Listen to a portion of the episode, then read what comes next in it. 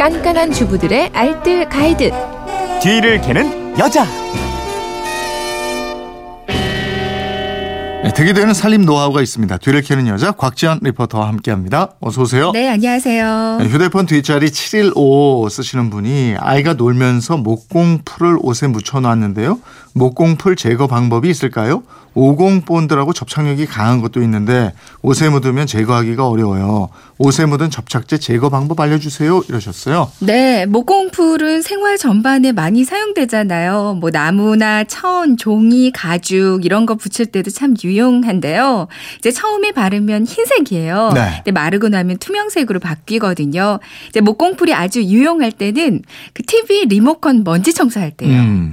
리모컨은 물로도 세척이 안 되고 버튼 사이사이 낀 먼지가 엄청나잖아요.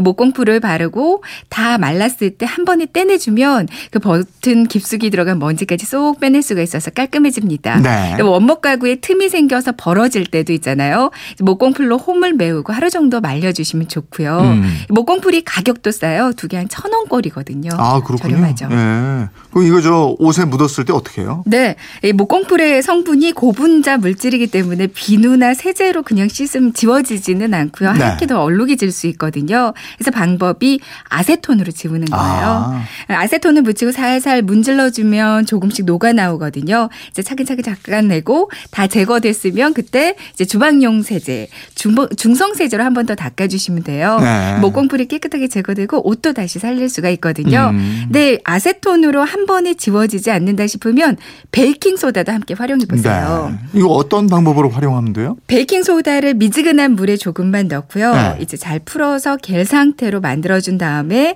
이거를 이제 목공풀이 묻은 그 얼룩 부위에다 조금 묻혀 가지고 살살 문질러 주세요. 네. 목공풀 성분이 비누화되면서 녹아 나오거든요. 네. 이제 마른 면포로 계속 닦아내면서 잠깐 말리고요.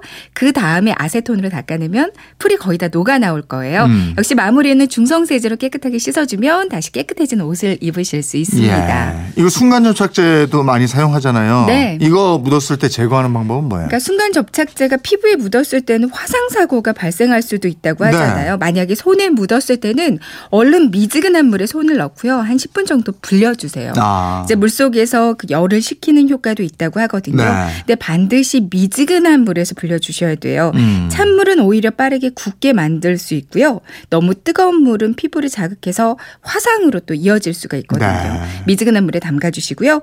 그리고 나서 각질 제거하는 각질 제거도 좋고요. 아니면 스팀 타월을 이용해서 동글동글 그 접착될 부분을 문질러 주는 것도 좋고요. 네. 핸드크림처럼 유분기 있는 크림을 바르고 살살 제거해 주는 것도 음. 좋습니다. 이게 옷에 묻었을 때는요. 네. 옷이라면 역시 미지근한 물에서 좀 불려 주시고요. 음. 물기를 제거하고 식용유 있잖아요. 네. 식용유 를 묻히고 이태리 타월 있죠. 때 음, 타월. 음. 이걸로 문질러 주면 제거할 수가 있습니다. 네. 이제 접착제 제거제를 따로 팔기도 하니까 이걸 활용해 보셔도 괜찮고요. 이제 목공풀과 마찬가지로 아세톤으로 지우는 방법도 있는데 이것도 괜찮아요. 예, 알겠습니다. 지금까지 뒤를 캐는 여자 곽지연 리포터였습니다. 고맙습니다. 네, 고맙습니다.